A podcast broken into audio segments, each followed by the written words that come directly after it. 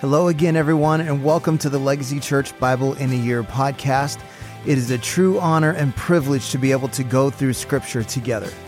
Before we begin today, let's just say a short prayer to focus our hearts and minds towards the Lord. Father, we ask you today to open our ears to hear all that you want to speak to us and open our eyes to see all that you want to reveal to us. We know that there is life giving, transforming power in Scripture, so we surrender to your Holy Spirit now as we listen to your word. In Jesus' name, amen. Today is day 281, John chapter 5. After this, there was a feast of the Jews, and Jesus went up into Jerusalem. Now there is in Jerusalem by the sheep gate a pool, in Aramaic called Bethesda, which has five roofed colonnades. In these lay a multitude of invalids, blind, lame, and paralyzed. One man was there who had been an invalid for 38 years. When Jesus saw him lying there and knew that he had already been there a long time, he said to him, Do you want to be healed? The sick man answered him, Sir, I have no one to put me into the pool when the water is stirred up. And while I am going, another steps down before me. Jesus said to him, Get up, take up your bed, and walk. And at once the man was healed, and he took up his bed and walked. Now that day was the Sabbath. So the Jews said to the man who had been healed, It is the Sabbath, and it is not lawful for you to take up your bed. But he answered them, The man who healed me, that man said to me, Take up your bed and walk. They asked him, Who is the man who said to you,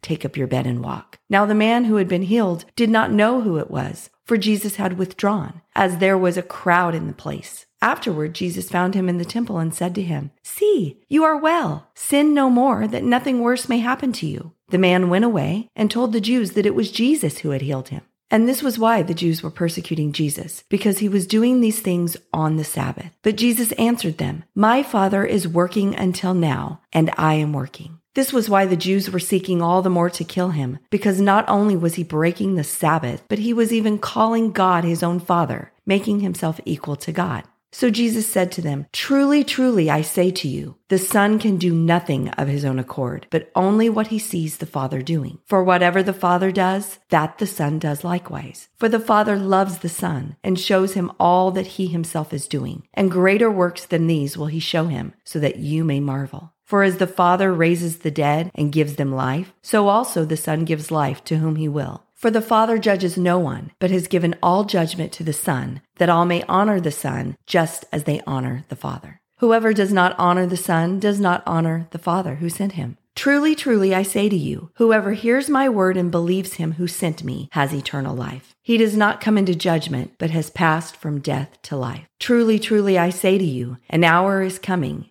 and is now here when the dead will hear the voice of the Son of God, and those who hear will live. For as the Father has life in himself, so he has granted the Son also to have life in himself. And he has given him authority to execute judgment, because he is the Son of Man. Do not marvel at this, for an hour is coming when all who are in the tombs will hear his voice and come out. Those who have done good to the resurrection of life, and those who have done evil to the resurrection of judgment. I can do nothing on my own. As I hear, I judge, and my judgment is just, because I seek not my own will, but the will of him who sent me. If I alone bear witness about myself, my testimony is not true. There is another who bears witness about me, and I know that the testimony that he bears about me is true. You sent to John, and he has borne witness to the truth. Not that the testimony that I receive is from man, but I say these things so that you may be saved. He was a burning and shining lamp, and you were willing to rejoice for a while in his light. But the testimony that I have is greater than that of John. For the works that the Father has given me to accomplish, the very works that I am doing, bear witness about me that the Father has sent me. And the Father who sent me has himself borne witness about me. His voice you have never heard, his form you have never seen, and you do not have his word abiding in you, for you do not believe the one whom he has sent. You search the scriptures because you think that in them you have eternal life, and it is they that bear witness about me. Yet you refuse to come to me that you may have life. I do not receive glory from people, but I know that you do not have the love of God within you. I have come in my Father's name, and you do not receive me. If another comes in his own name,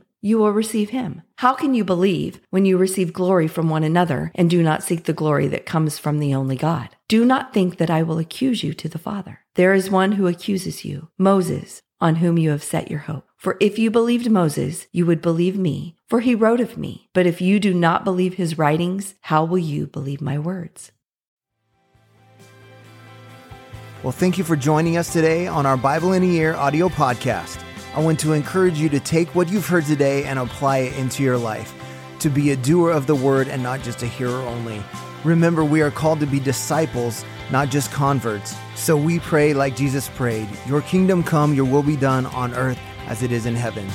That means if God's kingdom comes, then the enemy's kingdom has to go. So let's take what we've heard and what we've learned and go be a light in this dark world. God bless, and we'll see you again tomorrow.